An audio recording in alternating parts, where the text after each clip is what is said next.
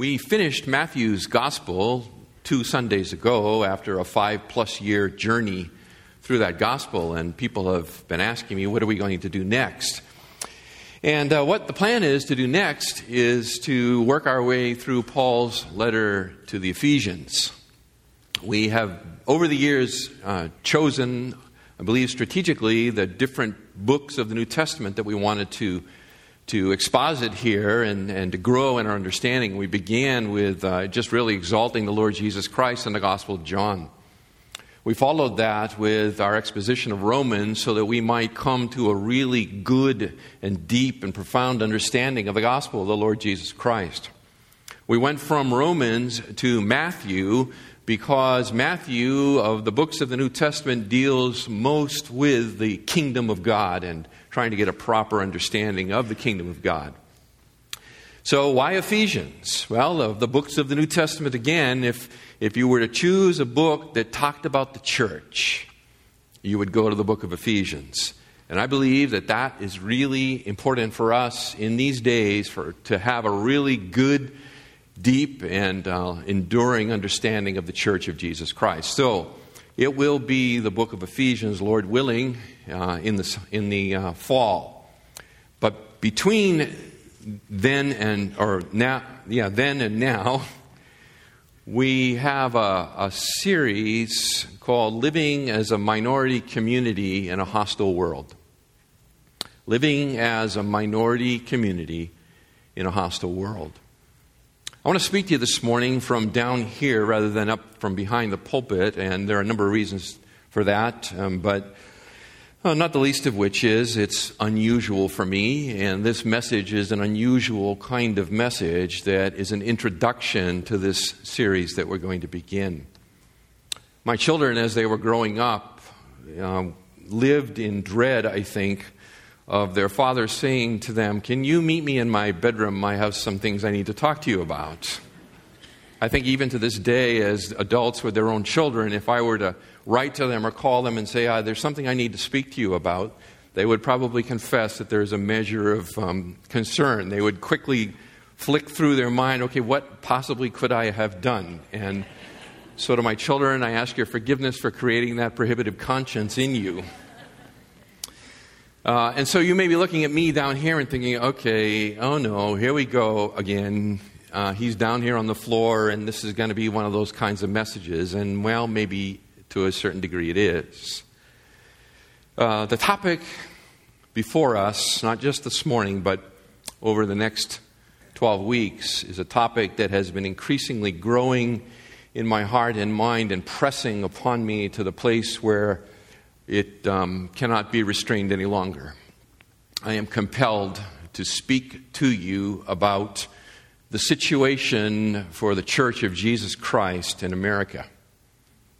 And in particular for this church, in the context in which we find ourselves.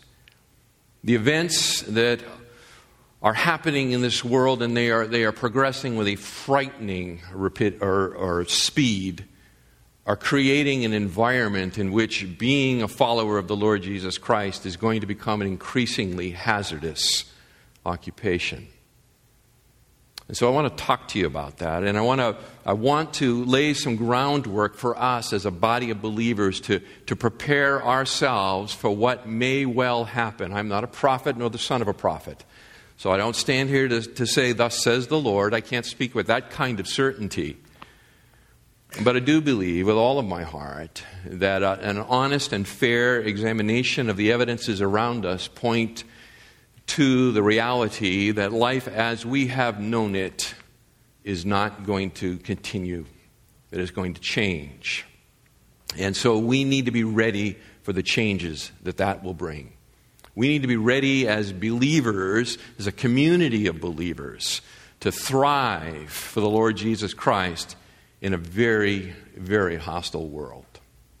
So let me begin this morning with a short civics lesson, well, not civics, a history lesson.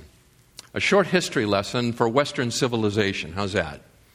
Just a quick overview, and you think that's not impossible for you to do anything quickly, but uh, I've got to because I got a lot more I need to say. But a quick overview of Western civilization. How did we get to where we are? Well, there's much obviously we could talk about. I'm just going to begin with the year AD 312, the year AD 312, and the conversion of Constantine.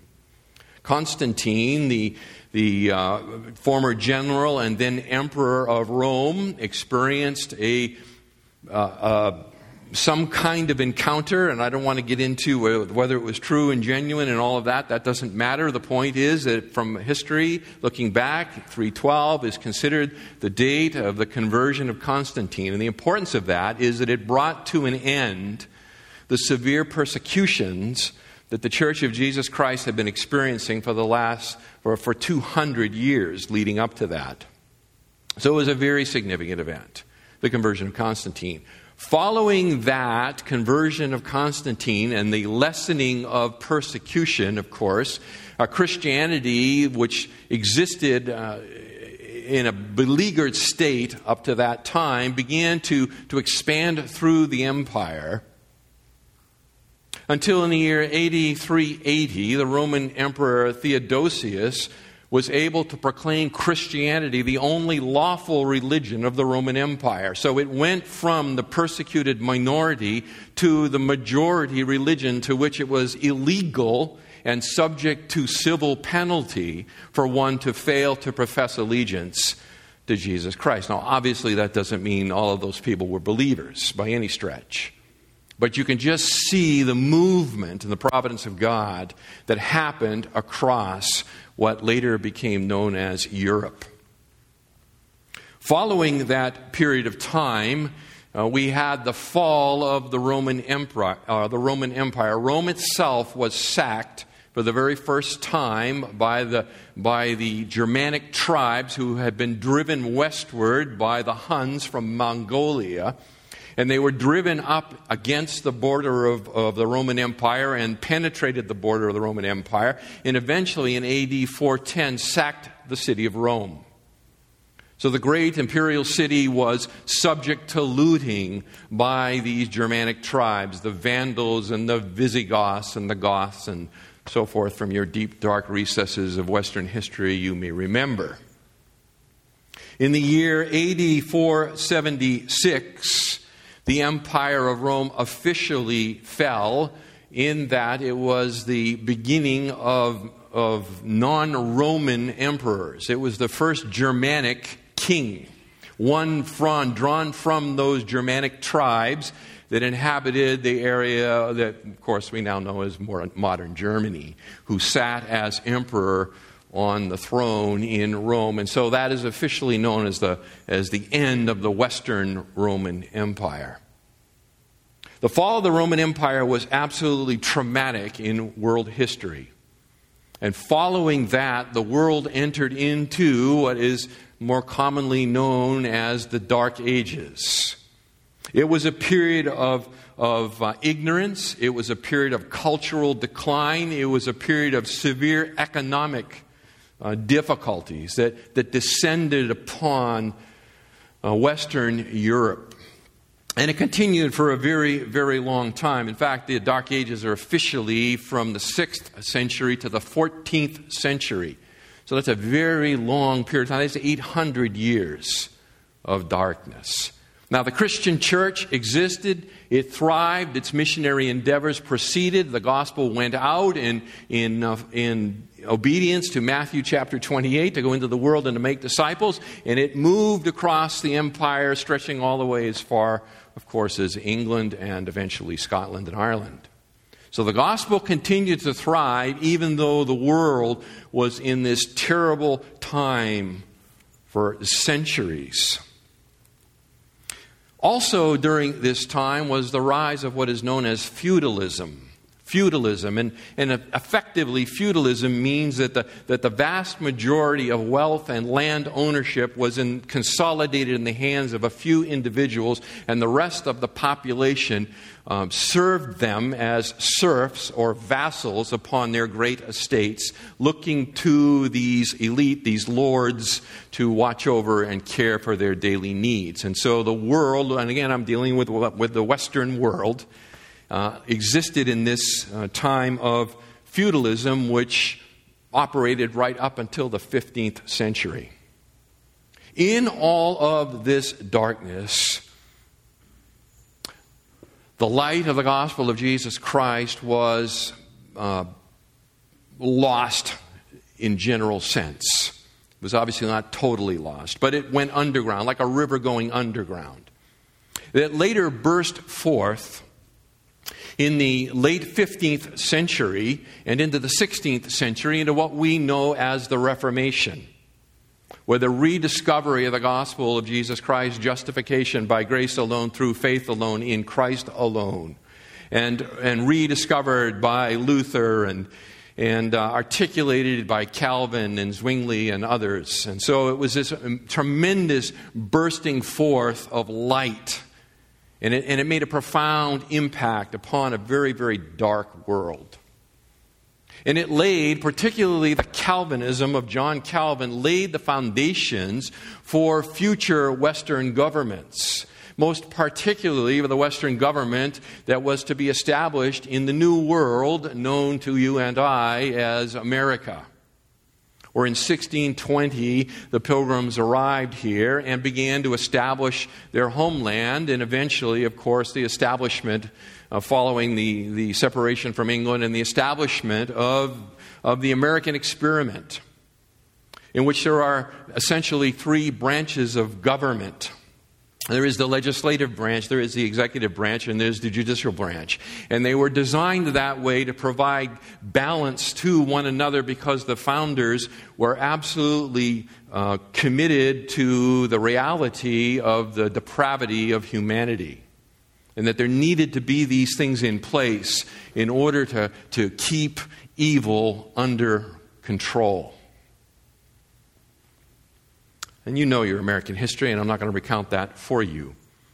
But I am going to observe for you that in the 19th century, in fact, in the year 1859, a book was released by a British scientist and the title of that was a short title known to you as The Origin of the Species, Charles Darwin. Darwin propounding his theory of evolution, which was essentially naturalism, which boiled down was a denial of theism, took the world by storm. And it was not just a, a statement of, of biological origins but, it, but those notions, those ideas quickly moved into all areas of life. It infected religion, it, it infected politics, it, it infected philosophy, it infected morality.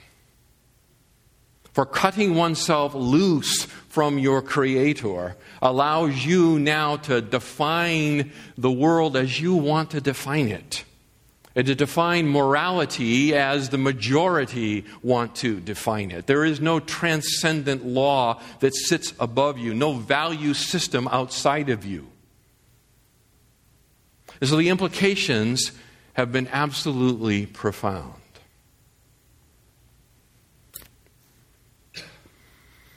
On January 22nd, 1973, the Supreme Court of the United States, in convoluted reasoning, arguing from the 14th Amendment and the Establishment Clause, or excuse me, not the Establishment Clause, but the Equal Protection Clause of the 14th Amendment, found, and I would say uh, created out of nothing, a right to abortion. In the case known as Roe v. Wade, in 1973, that's over 40 years ago, more than a lifetime, more than a generation ago. Since that time, millions of children have been sacrificed to the God of Darwin. And it is to our shame as a nation. There is blood on all of our hands as a nation. And the Holocaust continues. And, beloved, I believe it will continue until the Lord stops it because it is nothing more than the, than the expression of a, of a civilization cut loose from God. We entered the culture wars. The culture wars. You remember the moral majority? Jerry Falwell and all of that, and, and all of these efforts to elect the right person into, into office, the right president. And if we get the right president, then, then we're going to get the right laws and we're going to get the right morality. And here we are more than 40 years later, and it, we are in a worse position than we were then. A year ago, June the 15th of 2015, the Supreme Court again arguing from the 14th Amendment and the Equal Protection Clause, and again arguing in the, in the same fallacious way as Roe v. Wade, established under the Obergefell decision the right for homosexual marriage.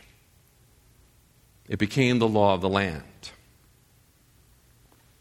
Interestingly, during the oral arguments before the Supreme Court, the Solicitor General of the United States, arguing in favor of the Obergefell decision,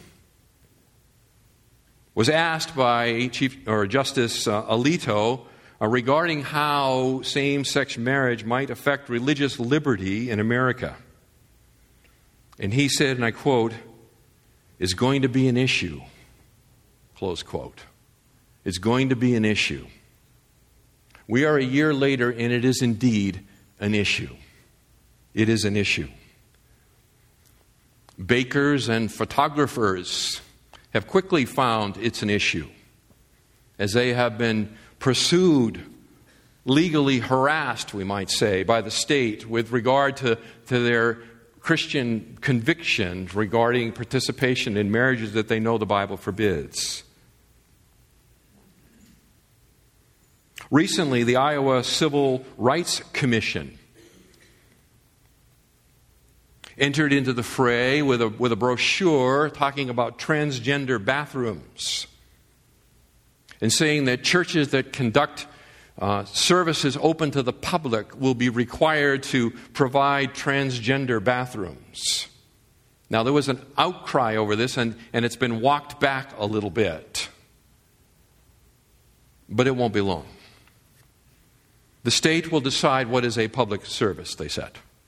So they haven't, they haven't moved back from the d- decision. What they've said is, we're not sure yet what is a public service, but we will tell you.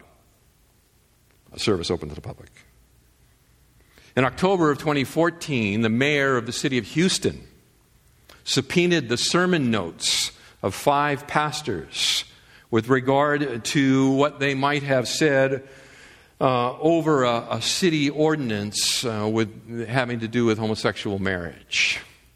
pastors refused to submit their their uh, sermons uh, to the city, and uh, they were they were countersued, and and uh, the, the city of Houston, the mayor, pulled back from that. Very recently, in the state of California, there is a bill called SB 1146. You may know about that. SB 46 essentially says that any religious school that takes money from the state of California will be required to, uh, uh, or will be uh, forbidden from discriminating on the basis of religion. I guess that's the best way to say it.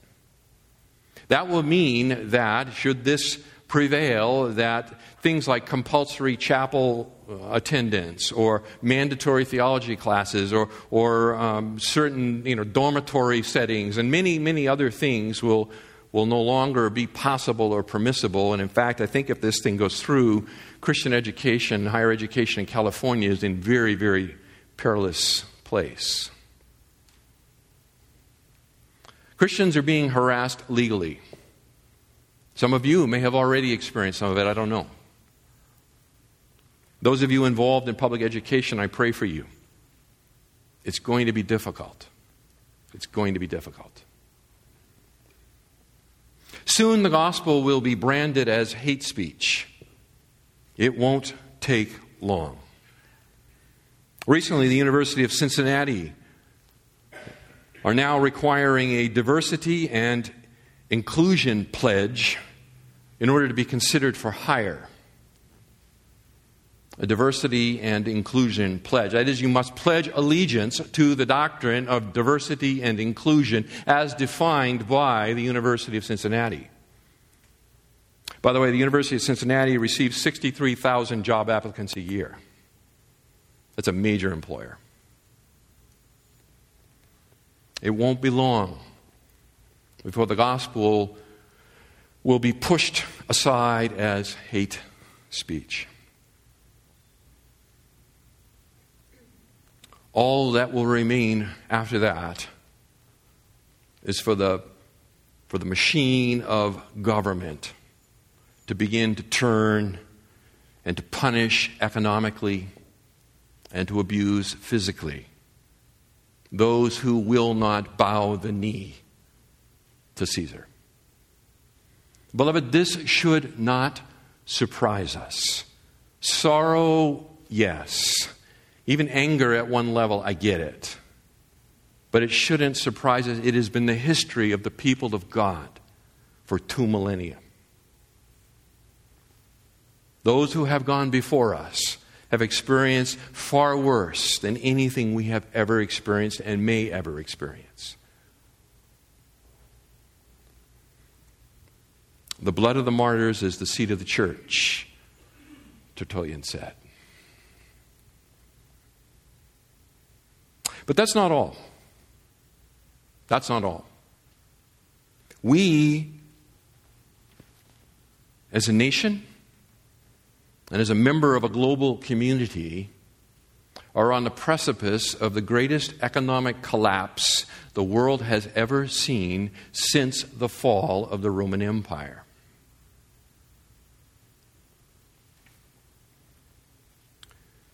We have been living as a, as a people on credit, on borrowed money. The Proverbs are replete with warnings that the borrower is the slave to the lender.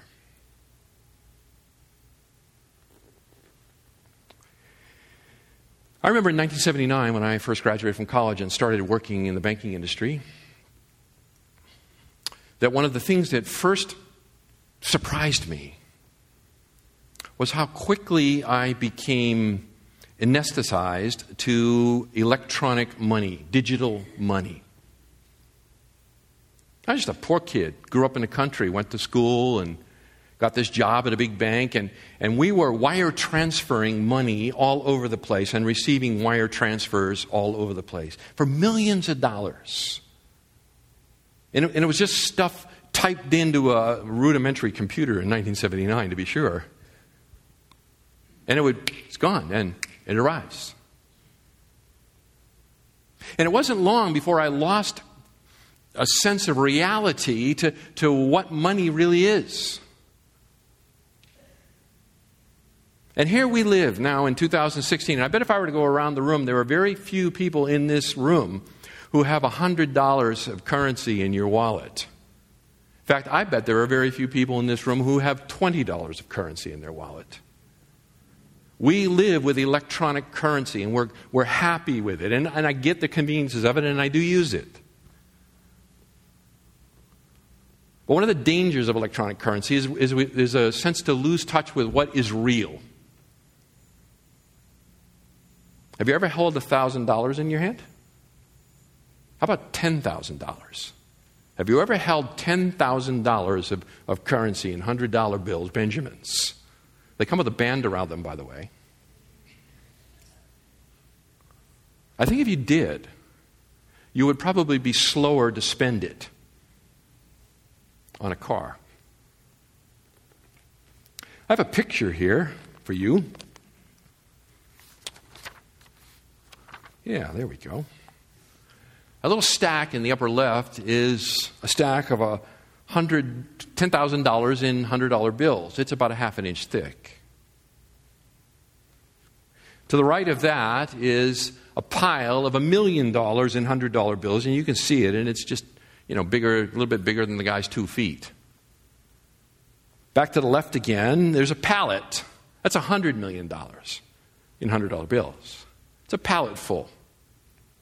To the right of that is $1 billion. And you can see there are, I believe, six pallets full for a billion dollars.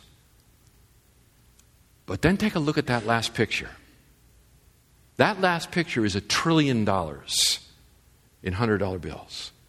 And there's a, there's a blow up there because in the far right hand corner, so teeny weeny small that you can hardly see it because two palletfuls stacked are taller than the man's head, stands a man.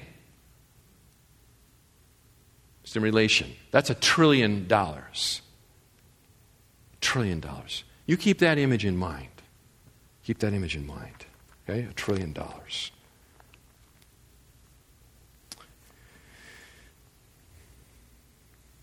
Since 19, or excuse me, since 2008, the economic collapse in 2008, global debt has increased by $90 trillion.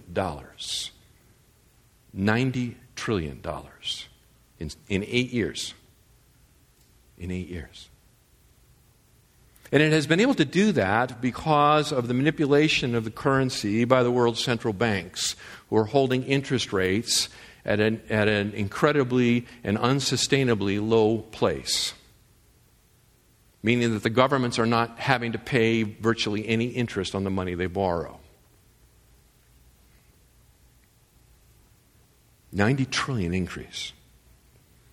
Worldwide global debt now is somewhere north of $230 trillion. It amounts to about 300% of the total economic output of the entire globe. That means everything is produced on this planet in terms of, of wealth in a year. It would take three years to be able to retire that debt, just the principal, not the interest. The U.S. government that's us. There's a chart there, please, that I think visualizes this. This is U.S. government debt. This is the obligations of the taxpayers of the United States of America. It goes back to 1940. You can see that it has gone parabolic. And by the way, that chart ends in the year 2008 where it tops out at, uh, I believe it's 9 trillion. Yeah. Presently, U.S. debt is $19.4 trillion. It has more than doubled in eight years. It is going straight up. U.S. debt now exceeds the GDP, the gross domestic product, the output of the entire economy of the United States. It now stands at almost 106%. Let me just give you uh, some illustration, perhaps, to try to figure this out. What does it mean? Well, let's think of it this way. Let's say that you had a job and you made $60,000 a year, but you owed on a credit card $65,000. You will never be able to pay it back. You can't. Mathematically, you cannot. We are in a position nationally and, and globally where it is mathematically impossible to pay off the debts that have been accumulated. The Republican presidential uh, nominee, in perhaps a slip of the tongue, or one doesn't know, but he let the cat out of the bag a few weeks ago speaking to this very thing where he originally said, Yeah, we'll default on it. We'll just have to default on it. We can't pay it back. We're just going to have to tell the creditors, Sorry, you're going to have to take a haircut. There was a massive outcry. The United States has never defaulted on their debt. We will never default on our debt. And he immediately walked it back and said, Yeah, you're right. We won't default on our debt. And I don't think we will. Because default is one option, but I don't believe that that's the option we'll take. In fact, I believe we'll take the option that Alan Greenspan, before, before congressional committee in testimony where they were, they were inquiring him about the bankrupt status of Social Security, and he said, Don't worry. Social Security payments are safe. We will never fail to make a Social Security payment. But what we cannot guarantee is the quality of the money with which we will make the payments. In other words, we will continue to debase the money supply. We will continue to create money out of thin air to meet our obligations. And that's exactly what I believe we will do with the $19.5 trillion of debt. Which, by the way, we're running a deficit every year, so it continues to increase. And this is at near zero interest rates. If interest rates were to return to anywhere near normal numbers of 4 or 5%, interest alone would consume the entire budget. So they will continue to print money. And it will continue to lose its value. And hyperinflation is likely. That's where prices begin to double every day. Oh, that couldn't happen. Oh, yeah. It happens all the time for countries around the world. It's happening in Venezuela right now an OPEC country, massive oil reserves, running at 700% inflation presently. It'll double by the end of the year. Beloved, this is the judgment of God. This is the judgment of God upon a, a humanity who have cut themselves loose from God and, and lived for themselves. economic promiscuity accompanies sexual promiscuity. It flows out of the same debauched heart. And this is the world we live in. This is the world we live in. According to recent polls, 47% of American households cannot come up with $400 to meet an emergency expense without either borrowing it or selling something. 47%. Now, in a room this big, that means that some of us, now I don't say this in any way to, to try to make anyone feel bad. That's not my point at all. What my point is, is that we are economically fragile. And it's going to be imperative as a body of believers that when the, the difficult times come, that we pull together and care for one another. And for those who are, who are in desperate condition, we need to open our hearts in compassion for them. It'd be the wrong time for a lecture about, oh, you should have saved more.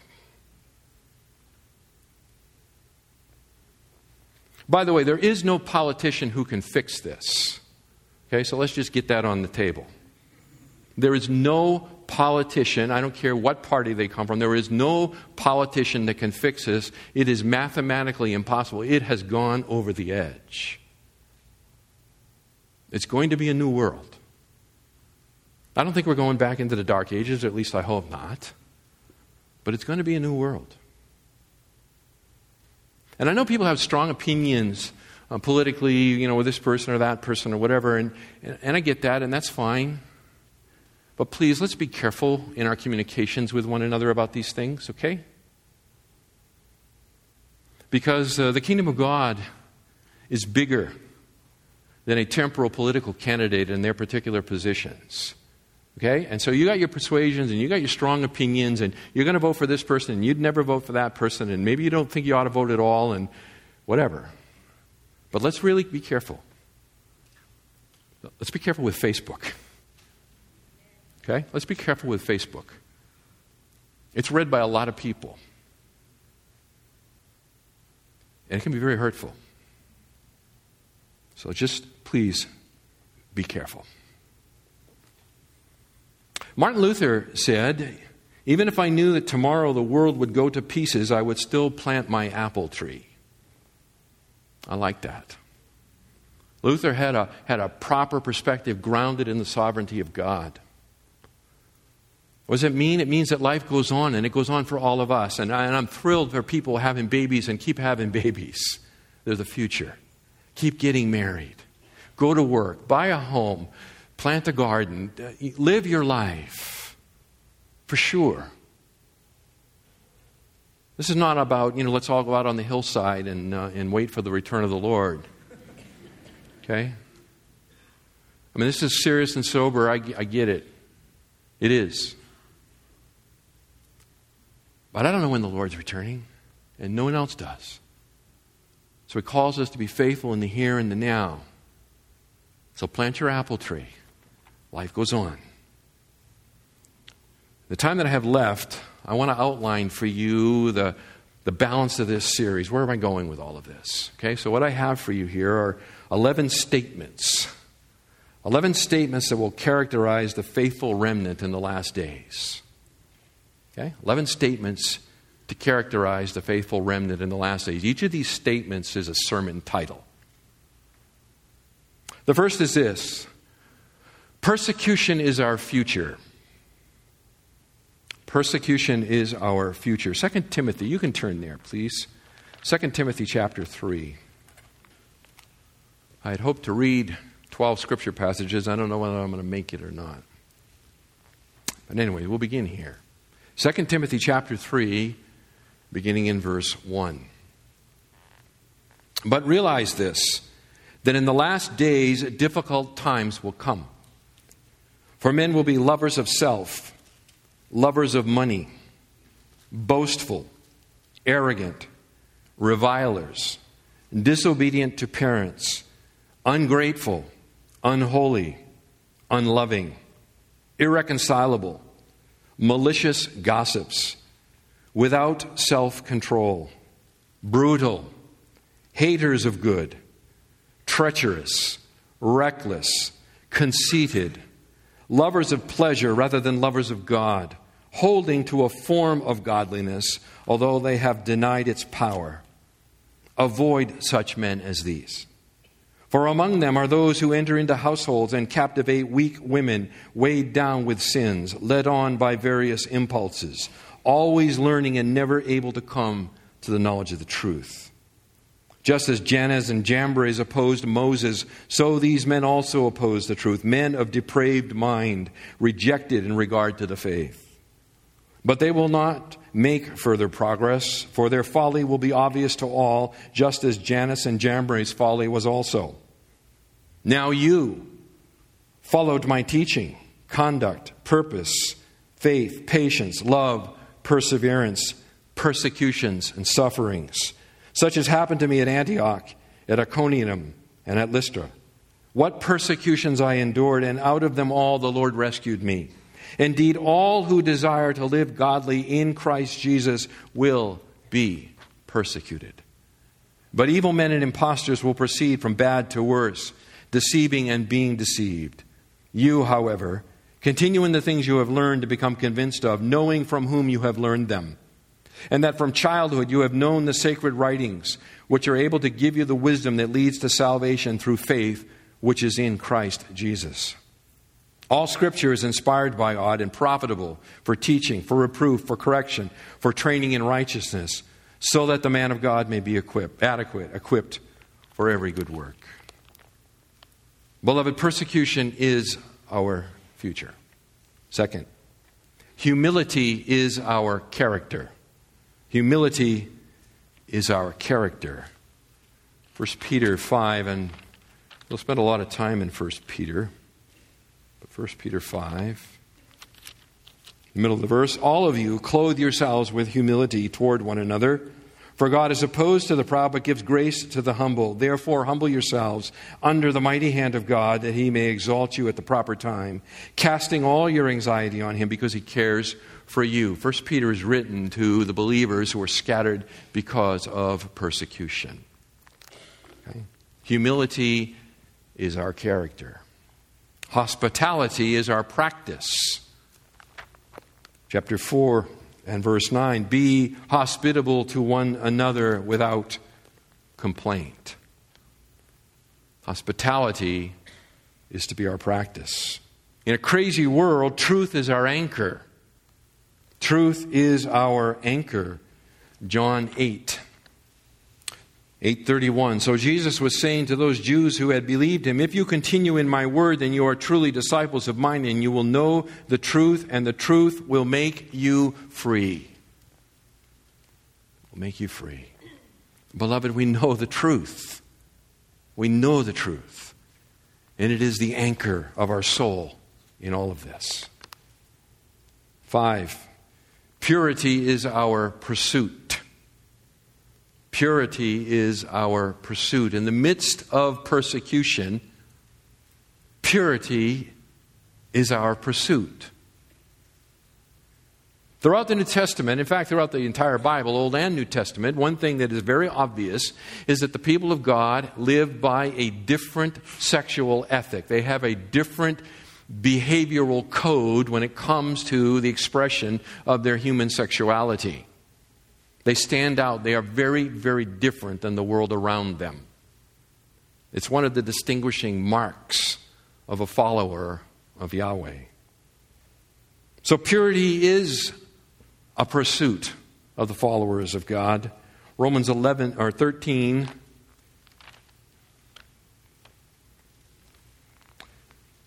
Romans 13 Which is interesting because Romans 13, right, is a discussion about submitting to governmental authorities, and then it follows about paying our taxes.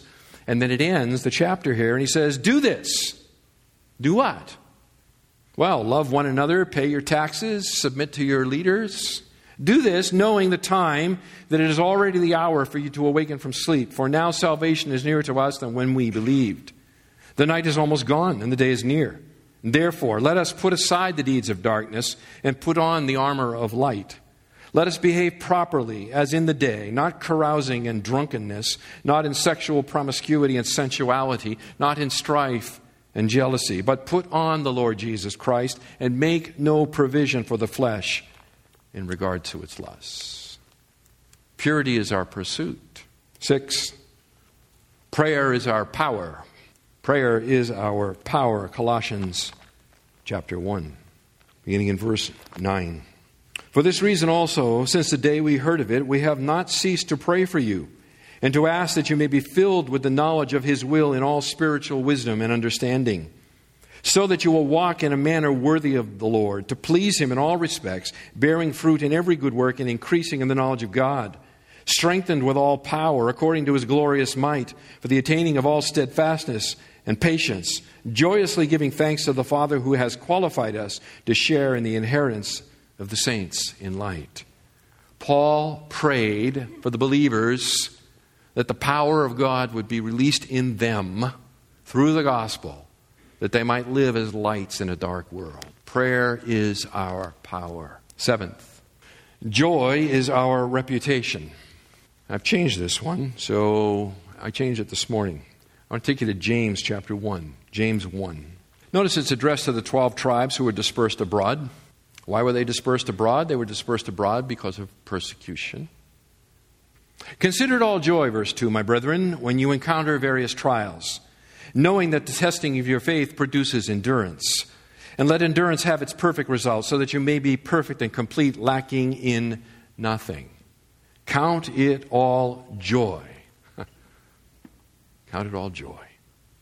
In the midst of a very difficult situation, count it all joy.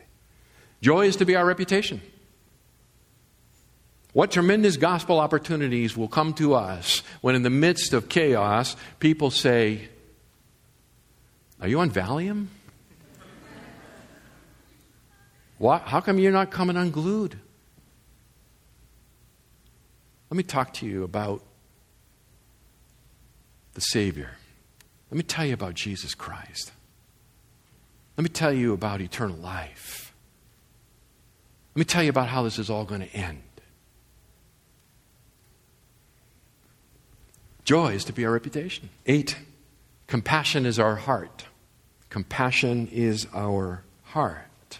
The Spirit of God has, has regenerated us. If he, has, if he has removed the heart of stone and, and replaced it with the heart of, of flesh, to use Ezekiel's terminology, if He has written the law on our heart, right, to use Jeremiah's terminology, if we have been born from above, to use Jesus' terminology with Nicodemus this morning, if that has happened to us, then we are a new creation, Paul says.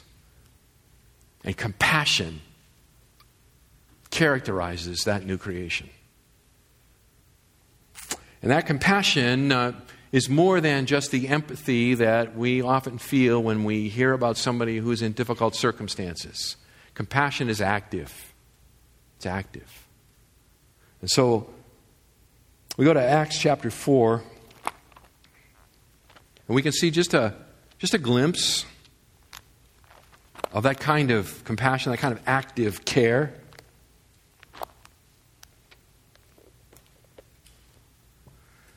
Chapter 4 of Acts, verse 32 And the congregation of those who believed were of one heart and soul, and not one of them claimed that anything belonging to him was his own, but all things were common property to them. And with great power, the apostles were giving testimony to the resurrection of the Lord Jesus. And abundant grace was upon them all, for there was not a needy person among them. For all who were owners of land or houses would sell them and bring the proceeds of the sales and lay them at the apostles' feet, and they would be distributed to each as any had need. We operate a benevolence fund here at Foothill, and it's been um, through generous people through the years. There's a there's a, a sizable amount of money there, but it could be rapidly depleted should economic hardship come upon this congregation. Should a number of people in this congregation start to lose their jobs through no fault of their own, it would quickly be depleted. And then our compassion would be tested. Would we give? Would we sell assets? Would we impoverish ourselves, even put our own financial future at risk to care for someone in the here and now? That'll test our faith. That'll test our unity in the Spirit. And, beloved, it'll only happen if the Spirit of God works in us. It, that's, that's a supernatural thing. That's not what normal people do. Normal people take care of their, themselves and their families, right? I'm going to take care of my blood. But listen, we are, we are united together by something that is way more profound than shared DNA. We are related to one another by the indwelling presence of God Himself. It's going to be tested. May God pour His grace on us through His Spirit and the power of prayer that, that we meet the test. Compassion is our heart. Nine, discipleship is our priority.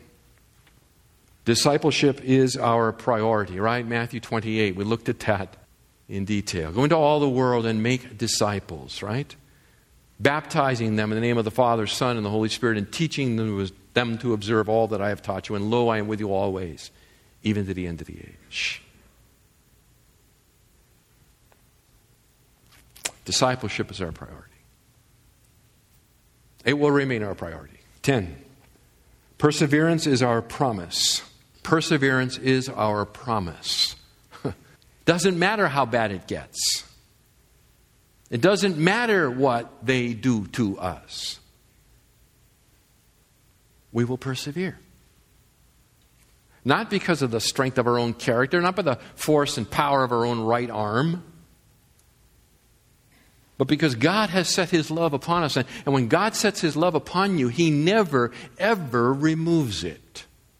Ever. Romans 8, beginning in verse 31. And of course, in Romans 8, Paul is wrapping up his incredible exposition of the gospel of Jesus Christ.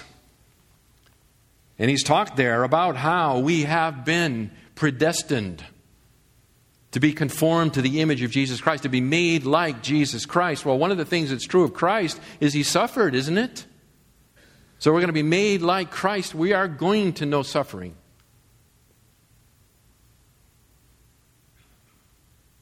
In fact, I'd be so bold to say you cannot become like Christ without experiencing some measure of suffering. It'll be different for different people. But notice what Paul says. What then are we to say to these things? If God is for us, who is against us? He who did not spare his own son, but delivered him over for us all, how will he not also with him freely give us all things? Listen, if he's given us Christ, he'll give us whatever else we need. Know, in the Sermon on the Mount, Jesus says, right? Don't worry about tomorrow. That's what the Gentiles do. I will take care of you. I think we may actually learn how to pray earnestly give us this day our daily bread, huh? That'll be novel. Who will bring a charge against God's elect? God is the one who justifies. Who is the one who condemns? Jesus Christ is he who died, yes, rather, who was raised, who is at the right hand of God, who also intercedes for us. Who will separate us from the love of Christ? Will tribulation, or distress, or persecution, or famine, or nakedness, or peril, or sword? Just as it is written, for your sake, we are being put to death all day long. We were considered as sheep to be slaughtered. But in all these things, we overwhelmingly conquer through him who loved us. I am convinced that neither death, nor life, nor angels, nor principalities, nor things present, nor things to come, nor powers, nor height, nor depth, nor any other created thing will be able to separate us from the love of God, which is in Christ Jesus our Lord. Amen and amen. Amen and amen. Perseverance is our promise. Beloved, we will persevere through this. And last, Christ is our hope. Christ is our hope. It doesn't lie here. For that, we are going to go to that First Peter passage. Sorry, Second Timothy is a good one and is relevant. But I want to take you to 1 Peter 1 3 to 9. Blessed be the God and Father of our Lord Jesus Christ, who, according to his great mercy, has caused us to be born again to a living hope through the resurrection of Jesus Christ from the dead, to obtain an inheritance which is imperishable and undefiled and will not fade away, reserved in heaven for you who are protected by the power of God through faith for a salvation ready to be revealed in the last time. In this you greatly rejoice, even though now for a little while, if necessary, you have been distressed by various trials. So that the proof of your faith, being more precious than gold, which is perishable, even though tested by fire, may be found to result in praise and glory and honor at the revelation of Jesus Christ. And though you have not seen him, you love him. And though you do not see him now, but believe in him, you greatly rejoice with joy inexpressible and full of glory, obtaining as the outcome of your faith the salvation of your souls. Christ is our hope. Christ is our hope.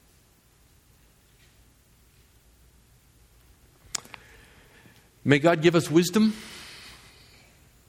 May God continue to pour His mercy upon us. I pray every day for this nation that God would have mercy, that He would not give us what we deserve.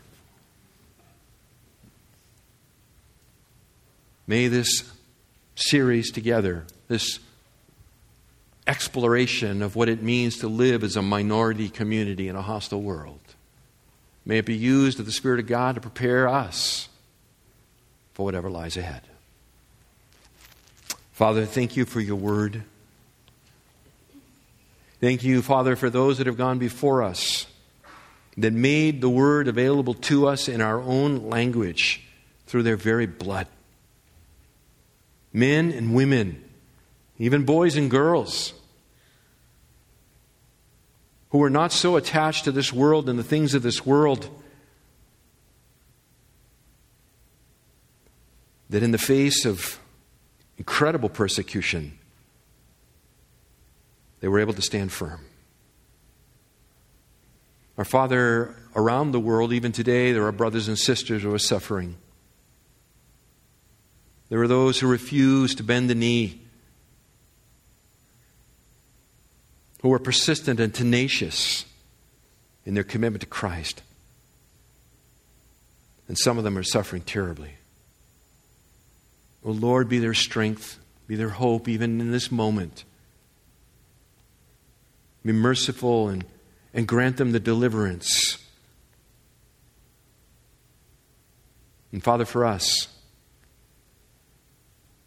we as a nation, as a people, we have lived in, in extravagance for a very long time. We have grown used to it. Our Father, confesses that in the face of all that lies ahead of us, there is a real desire to want to run away to the mountains and hide. But Father, you have called us to this place. You have called me to this place. So here we are. And we're not a brave, Father. We're not warriors. We're just people. Just men and women, husbands and wives, sons and daughters, grandparents, widows, widowers, singles, just normal people.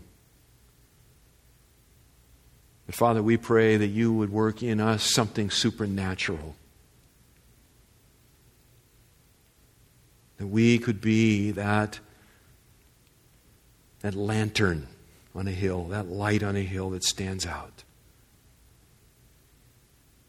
Help us, Father. Deepen us in our love for Christ and consequent love for each other. Help us, Father, to to be quick to forgive one another, not to be bothered by each other's foibles, not to get our nose out of joint or little teeny puny things that mean nothing. Except our own ego gets hurt. Help us to love like Christ loves. Do something mighty in us. We pray in Jesus' name and for his sake. Amen.